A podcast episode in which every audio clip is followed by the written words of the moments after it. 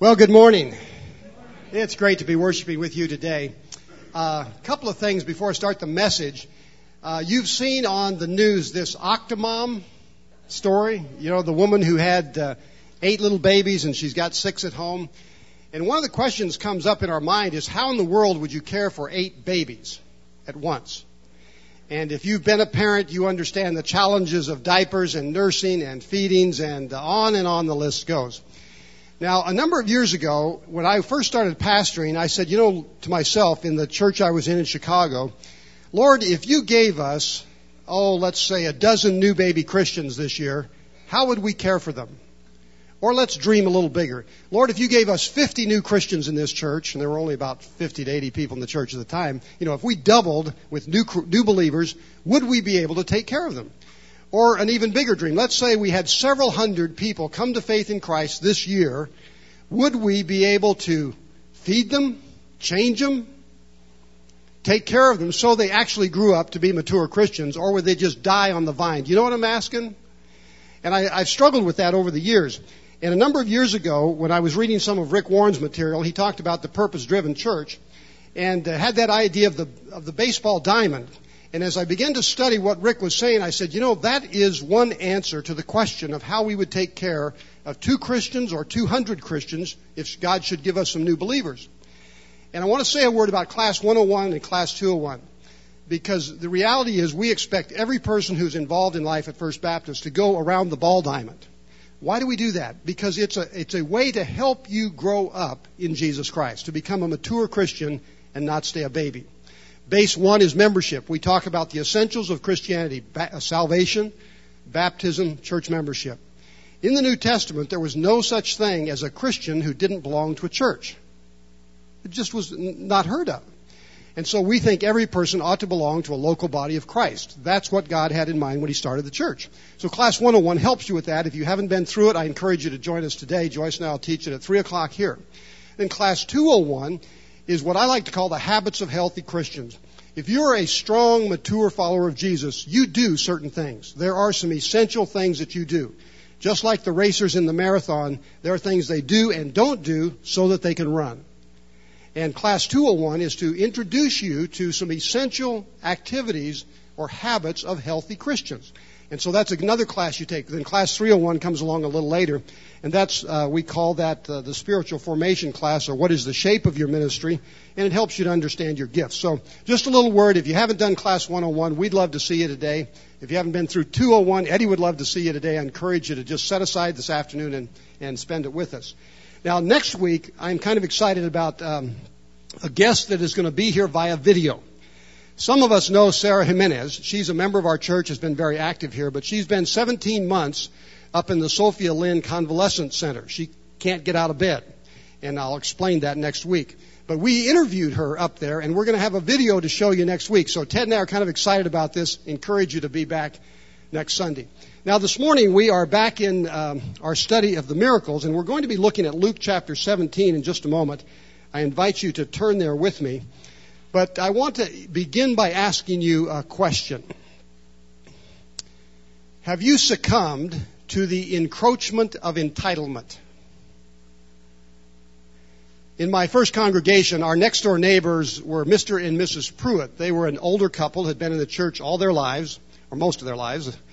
And, um, oh, how should I describe them? well, I'll be kind.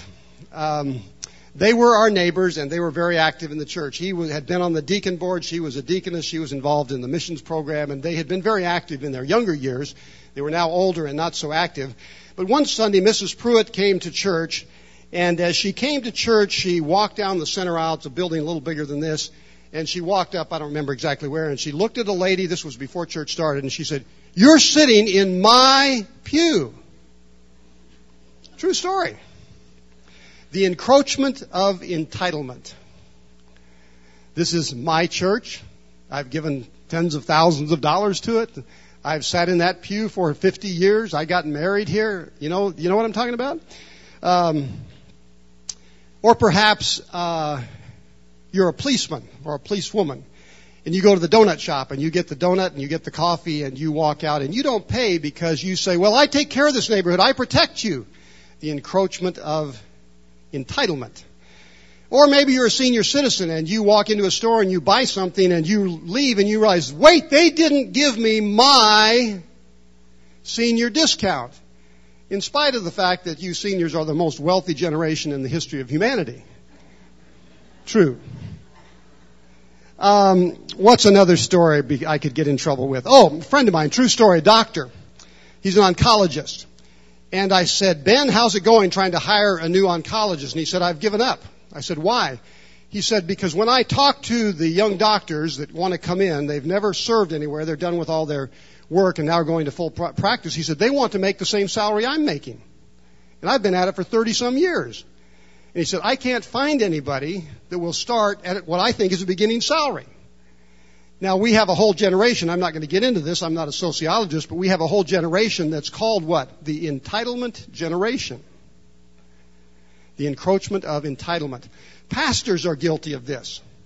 In fact, in our American Baptist ethics statement, it says we won't do this, but pastors often think, well, because I'm a pastor and it's so tough being a pastor and all, and you're a businesswoman and you ought to give me a what? A discount because I'm a pastor. The encroachment of entitlement. Um, you get the idea? I want you to think about that with me this morning, whether or not this is an issue in your life, the encroachment of entitlement. Now, let me come at this from a different direction. Now, by the way, psychologists and psychiatrists say when this is serious in a person, they call it narcissistic personality disorder. This think that this idea that you're owed so much. Uh, let me come at it from a different angle. Um, let's talk about complaining. Now, we confess our sins in church, right? We confess our sins in church, right? Thank you. Um, someone in the back row, I'm not sure. But anyhow, I'm going to allow you to confess your sins publicly in church. You're okay with that, right? How many of you would raise your hand with me and say, you don't have to say it out loud, but by raising your hand, you, you are confessing the sin of complaining, that you've complained at some point. I would expect all of us could raise our hands at this, right? Thank you for your confession. Now, I put up this little cartoon this morning that uh, I came across. This is a line. It says, complaints or gratitude. Or if I had been writing that cartoon, I would have said complaints or compliments, but you can see the complaint line is, is a little bit long. Here's another uh, cartoon that you may want to take a look at. You know that this is the smallest violin in the world. You've seen that. When somebody starts complaining, you can kind of hold up your fingers and hold it like this, yeah? Um, well, today I'd like to have an interactive sermon, and I want to talk to you about Luke chapter 17. There should be a Bible around you somewhere. It's a paperback Bible. I didn't look up what page we need to be on, but you can figure that out. Luke chapter 17. We're in the Gospel of Luke, and Luke was a doctor. The Gospels are written, two of them by people who knew Jesus, and two by people who probably had never seen Jesus. Luke likely had never seen Jesus. He probably came to faith through the ministry of the Apostle Paul, and he wrote this gospel, the story about Jesus Christ. Now, in the section we're looking at, we're well into the gospel, and Jesus is actually on a journey here. He's traveling up to Jerusalem. And in Luke chapter 17, we have this story that you all are familiar with. How many of you have been to church on the third Sunday of November?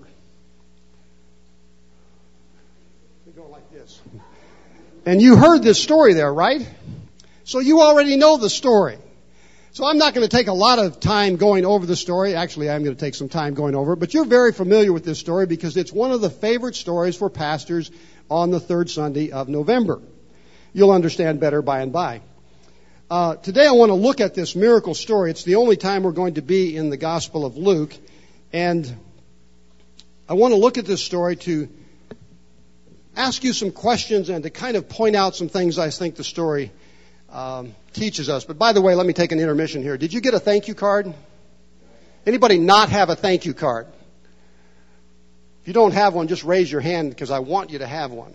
Well, the ushers did a fantastic job. Carol needs a thank you card, so thanks, Marion, for getting her a thank you card. This thank you card is for you to use. We're not going to collect it. But I would like for you to begin writing out some thank yous to God. As you think of things you are thankful for, you'd say, God, I'm thankful for. Just fill it out. Now, You, this is for you. We're not going to collect it. We're not going to mail it back to you or anything like that. But I'd like for you to be doing that during the sermon. Just go ahead and fill out this thank you card while we go through the story. Now, in Luke chapter 17, in the middle of the chapter, beginning with verse 11, we have a story of a miracle. And as we begin this story about the lepers, I think this story at least helps me to see that the world is filled with the good, the bad, and the ugly. You know the movie. And that little classic song. I thought about getting it and playing it for you. You know, doo doo doo. I don't know how it goes. But the world is filled with the good, the bad, and the ugly. Now, why do I say that? Here's the scripture. It says uh, in Luke chapter 17, verse 11, on the way to Jerusalem, Jesus was going through the region between Samaria and Galilee, and as he entered the village, uh, ten lepers approached him. Now, my question is, for us, who are the good, who are the bad, and who are the ugly? You're going to be a little uncomfortable answering it because you say, I like everybody. That's a lie. Jesus was what, from what race? Jewish. And Jerusalem was filled with people of what race? Jews. So Jesus was a Jew, his apostles were Jews, his followers were Jews at this point. In fact, Jesus said, I've only come to the lost house of the sheep of Israel. He had a Jewish ministry. He's on his way to Jerusalem for the last time. So if you were to read this text as a Jewish person, you'd say Jerusalem, that's a great city, isn't it? It's, it's a wonderful place. It's the city of God. It's the holy city. It's a wonderful place. It's a good place. Now also, if you read this text, there's another place that Jews liked, and that's Galilee. Hometown. That's a wonderful place. So the good people are in Galilee. Now it says Jesus is where? He's on the border between Galilee and the bad place. Samaria. Where the half-breeds are. Where those people who are not Jews live those people that we don't associate with live. Now, as you think about your world, I hope you would say, well, I'm around good people today. We are good folks, right? Amen. We're good folks. But not everybody in the world is good, and so there may be some bad folks in our lives, or even some ugly folks. Now, I was speculating. I don't know who, I don't want to offend anyone, but as you think about bad people in your life, or you just are sort of prejudiced towards some people, who might they be? I'm just going to throw some names out there because these are people that might be different from you. You might not like Canadians, for example. Or you might not like Mexicans, for example. Or you might li- not like people from India, for example, that work at the 7-Eleven store where you get your coffee. Or you might not like uh, Mormons, for example. Or maybe it's Muslims that you don't like. But uh, if you're honest with me, there are some people that in your mind, whether you admit it or not, you just think those are bad people, right? Now, in this group, that's the Samaritans. Because if you were a Jewish person reading this text, you wouldn't really enjoy reading the word Samaria. I don't go there. Now, the lepers are the ugly. They were literally ugly. I've never seen a leper but uh, they had sores that would break out on their body with leprosy, oozing sores. I'm, I've read that leprosy could be so bad that your fingers would begin to drop off. Can you imagine how ugly that would be? To actually see somebody whose sores are oozing, their clothes are filthy because they can't keep them clean because of the oozing sores. They didn't have bandages back then like we have. Their fingers may have dropped off, their ears may drop off. They're hideous looking. They are ugly. Now, I don't know who you think are ugly in your world. Maybe it's um, Jehovah Witnesses that knock on your door. Or maybe it's the homeless people you come by. Or maybe it's gay people. Or maybe it's straight people. I don't know who's ugly to you.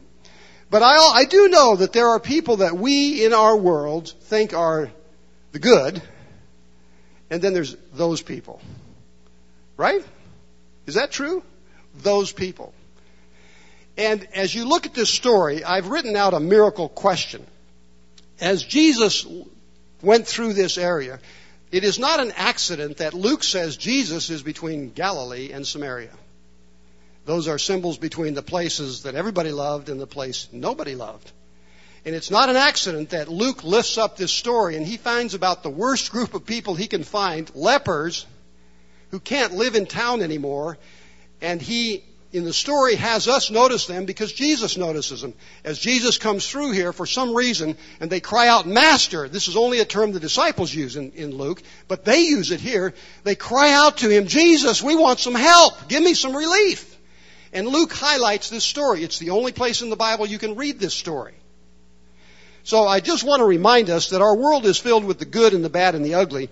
But the miracle question, and I hope you're following along in the outline, is this. Can you see the world with the eyes of Jesus? When you look out on the world, you see it through your own eyes, but will you allow God to touch your heart and your eyes so you see with the eyes of Jesus?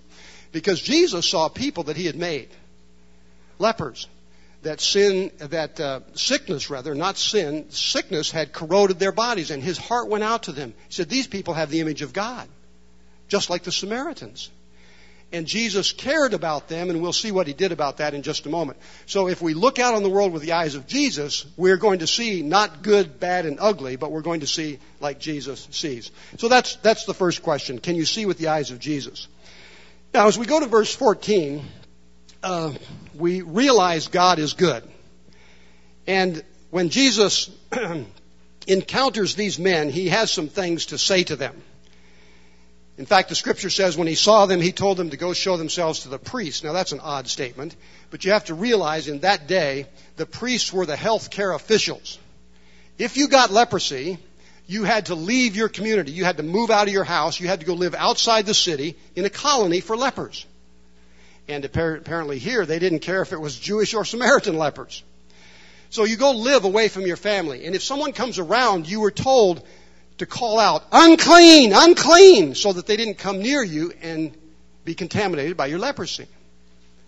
Now Jesus says to them, go show yourself to the priest because if by some miracle of God your leprosy went away, you could not go home without first checking in with the priest and he would pronounce you clean and then you could go home.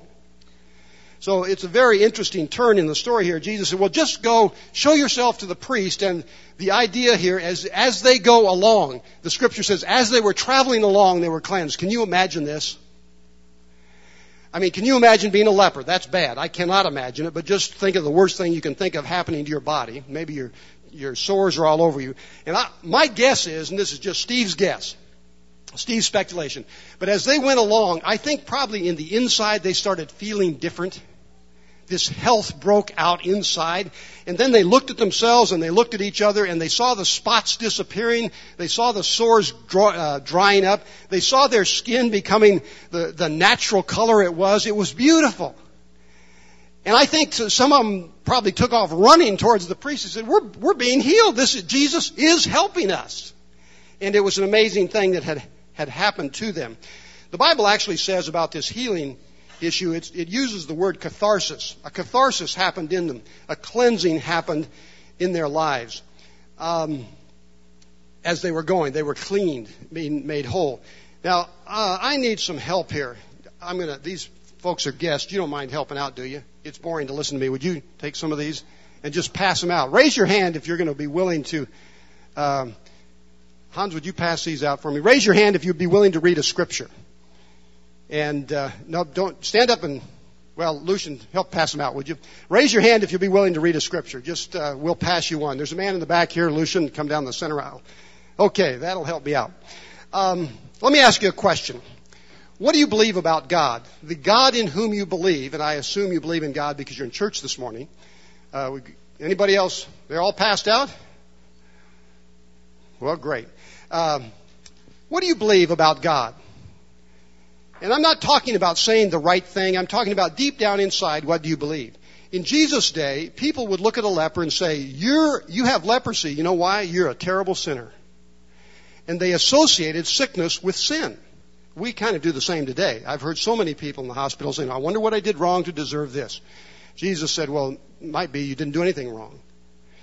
Now, when I ask you what you believe about God, the point here is God is good. And I want to encourage you this morning that we have a good God. And we're calling this series Looking Up in Down Times. And it's a tough time for a lot of people. But one thing I hope you know is that God is good. God loves you and God wants to help you. God doesn't want to hurt you. And as we think about God, Jesus represents God and he looked out to these lepers in desperate trouble and he came into their lives and he caused good. And as you turn your life over to Jesus Christ, he will bring good into your life because he's a good God. Now, in order to emphasize that, if you have one of those verses, I'd like you to stand up where you are and read it loudly, would you? And I don't care who goes first, but these are from the Old and New Testaments. Thanks, Jill. Thank you. I want to encourage you this morning, God is good. And whatever you're facing in life, as you look up to the Lord, you look up to a good Lord. Now, a little side note, guys, we lost. See how quick the women were to step up and serve and read these? And, uh, uh, anyhow, let's move on. This story is really uh, a story that can be broken into two halves. We're done with the first half. This miracle, the lepers were cleansed. God was good to them. Now, the second half is a little different, and I want to talk to you because as I read this, I read about an attitude of ingratitude. I asked you at the outset, has the encroachment of entitlement come into your life? Do you feel that the world or someone or something owes you something. That's the encroachment of entitlement. Let's talk about this attitude of ingratitude. In verses 15 and 16, the scripture says that one of these people came back praising God with a mega voice, a loud voice. It's an interesting word, a mega voice. That's literally the word. So one guy, as he's going along the way, sees that he's well, and he comes back to Jesus yelling, Thank you, God, thank you. And he falls at Jesus' feet and thanks Jesus. Now, it brings up the question of, of, of, a number of things. How many people were there to start with? Ten. How many came back? One. What percent is that? Ten percent. I've wondered about that. If there are 200 people in this room, I've wondered if about 20 uh, 10% of us or 20 people are good thanksgivers while others are not. I don't know. Uh, I've also wondered if maybe this isn't saying that one in ten gives thanks as a percent, but maybe as I think of my life, I think of this 10% rule and I think, well, Joyce and I give 10% of our income and there is the tithe standard that's the minimum you should shoot for. If you make more than that, you, you can give because God's been generous to you, you can give more than 10%. There's that 10% rule in the scripture. But I, have wondered beyond that, does this really represent in my life, God's given me a lot of blessings. I see a lot of goodness happening in my life, around me, in my family. I don't know about you, but I just feel God's goodness in lots of ways. Question. I wonder if I only give God thanks for about one out of ten items in my life for which I could give thanks. You, you see what I'm going with that? It's just a curiosity to me. I want to read you a story. I love this story. Some of you have heard it. Um, it's by Maya Angelou, or Maya Angelou, and she's talking about her grandmother. She said, When my grandmother was raising me in Stamps, Arkansas, she had a particular routine when she would use whenever an, a whiner would enter the store. She ran a store. Whenever she saw a known complainer coming in, she would call me from whatever I was doing, and she would say conspiratorially, Sister, come inside, come. And I would come, of course. My grandmother would ask the customer, how are you doing today, Brother Thomas? And the person would reply, Oh, not so good. There would be a distinct whine in the voice. Not so good, Sister Henderson. You see, this summer, it's so hot out here this summer. I just hate it. Oh, I hate it so much. It just frazzles me up and it frazzles me down. I just hate it. It's so hot. I hate it. It's almost killing me. Then my grandmother would stand stoically, her arms folded, and mumble, uh huh, uh huh. Uh huh. And she would cut her eyes toward me to make sure that I had heard the lamentation. Another time a whiner would come in. I hate plowing. That packed down dirt ain't got no reasoning and mules ain't got no sense. I sure hate plowing. It's killing me. I can't ever get it done. He would go on and on. My hands stay sore. My dirt, the dirt gets in my eyes. The dirt goes up my nose. I can't stand it. And my grandmother would stand stoically and say, uh huh, uh huh. And again, she would look at me to make sure I was listening. As soon as the complainer was out of sight, my grandmother would call me to stand right in front of her. And she would say the same thing she had said at least a thousand times. She'd say to me, Sister, do you hear what brother so and so said or sister much to do complained about? You hear that? And I would say, Yes, Mama, I heard it. Sister, there are people who went to sleep all over the world last night, poor and rich, white and black, but they will never wake up again. Sister, Those who expected to see the sunrise did not, and their beds became their winding, their beds became their cooling boards, and their blankets became their winding sheets. And those dead folks would give anything, just anything, for five more minutes of this weather or ten minutes of that plowing that the person was grumbling about. So you watch your sister, self sister about complaining. What you're supposed to do when you don't like a thing is to change it. And if you can't change it, change the way you think about it. Don't complain. Now I put in your outline the little quote that she had to wrap that story up. But uh, I like this cartoon as well. I don't know if you can see that red tag on a hand grenade. It's got a number one on it. Uh, I'd like to find where that box is at, but uh, anyhow, complaint department, please take a number. Uh, well, I'm sure you don't complain. I just want to remind us all that we can end up, if we're not careful, with an attitude of ingratitude. And the Bible says that we're not to be anxious about everything, but in about anything, but in everything with prayer and petitions and with thanksgiving to make our requests be known to God. Don't be anxious about anything, but with everything, with thanksgiving, talk to God. Now, I want to check in. How are you doing on the cards? You filling them out? Trying to. Oh, I better preach longer. I'm going to go till you get them done. I don't know. Uh, well, let's look at one more thing that I think this story brings out. Um, oh, before we get there, um, on this attitude of ingratitude, the question for us here, the miracle question, is a prayer. Lord, be merciful to me, a sinner. In fact, I think that prayer is a great prayer to pray a lot. Would you pray it with me? Let's say it together. Lord, be merciful to me, a sinner. Let's say it again. Lord, be merciful to me, a sinner. For the sin of ingratitude in my life, because so often I don't go back and say thanks for the good things that are going on in my life. Now, one more thing. As we look at this Samaritan, he's the one who came back. In verses 17 through 19, I put it this way appreciation brings salvation. Why do I say that? Well, because this man came back, he fell down and he thanked God, he thanked Jesus, he was very happy and he said, Thank you. That's a good lesson. But then the scripture says to end this story that Jesus said to him, Your faith has made you well. W E L L. And the word Jesus uses is the same word Jesus uses elsewhere for being saved. This man's body was made well. He had a catharsis, a cleansing. But that's not all. God touched his spirit. God touched his heart and changed it, and he was spiritually saved. And you could translate it that way. Your faith has saved you. It's made you well. You are really well now. Your body is whole and you're spiritually whole. This man had gratitude. Um, the, the last miracle prayer question I would say that we could pray is, is the simple two words, thank you. Thank you and that that ought to become a part of the fabric of our life all the time. I want to I want to do two things to wrap up. You got these cards done? Oh yeah, somebody's quick to say, "There's somebody sharp over here." We're done. He said, "Okay, what I'm going to do in just a moment is some of you read scriptures a moment ago. If you have something you've written on this card that you'd be willing to share with us, just one thing, I'd like you to stand and say, Thank you, God, and then just express what your thanks is for. So I'm going to give you a, a chance to do that in just a moment. But I came across some fabulous quotes on gratitude, and I want to share them with you, and then we'll have your expressions of thanks. Someone wrote, and I don't know who it was, said, Hem your blessings with thankfulness so they don't unravel. Uh, an Estonian proverb says this Who does not thank for little will not thank for much. And a Christian writer named George Herbert put this poem together.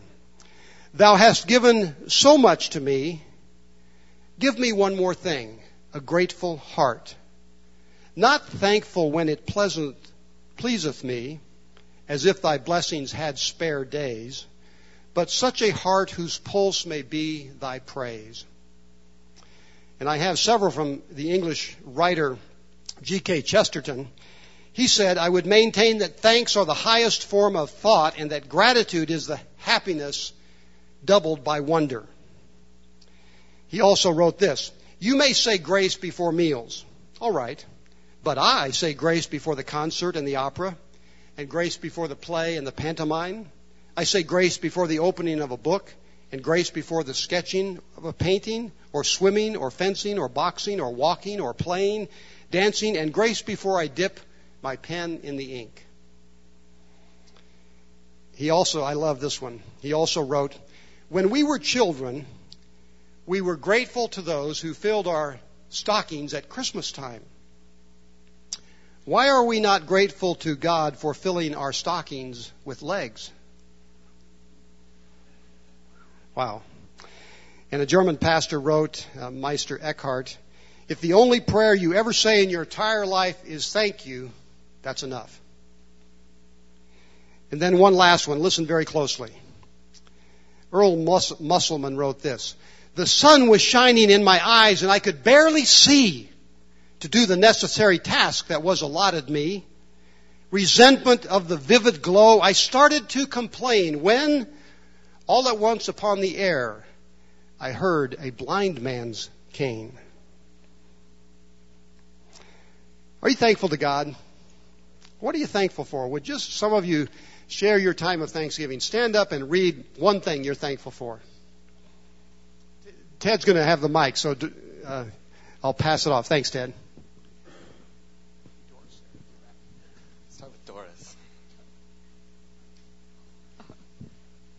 Thank you, Savior, and all prayers for making me able to be here.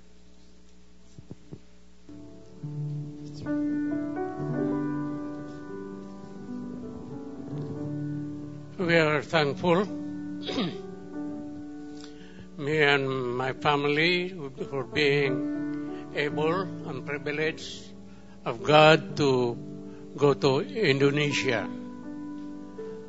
And now we see the fruits of our labor. There are four churches in Jakarta, capital of Indonesia, and other pastors that I have taught. I praise the Lord. I will not be silent because it is to His glory. So, I praise the Lord for the followers of Islam, some of them to come to the knowledge of the truth.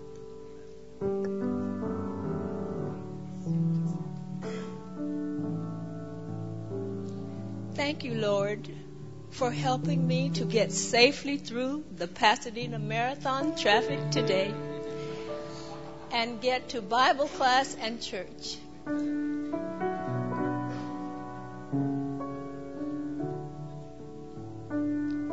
Thank you, Lord, for incredibly good health at my age.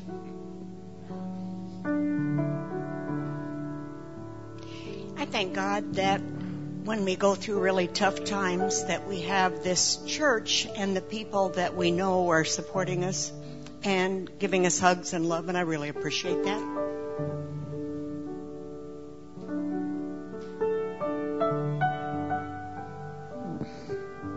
I thank you, Lord, for allowing me to uh, travel worldwide and to worship you through a recovery program on a worldwide basis. Thank you very much. Lord, thank you for the many blessings in my life. Love, family, home, food, jobs, pets, and my church family.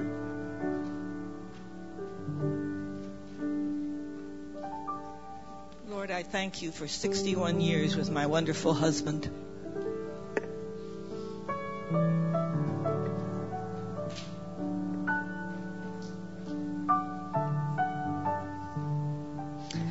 God, I thank you for my amazing kids and for my husband who keeps loving me even when I don't deserve it.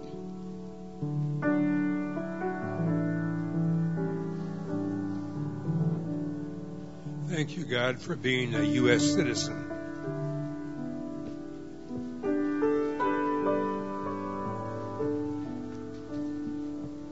Thank you for my choir family, for Ted, for Paul, and for Alan. Um, thank you, Lord, for blessing me with a great family and keeping them safe. Thank you, Lord, for eyes to see and ears to hear. Let's all sing together. Thank you for healing me. Thank you for healing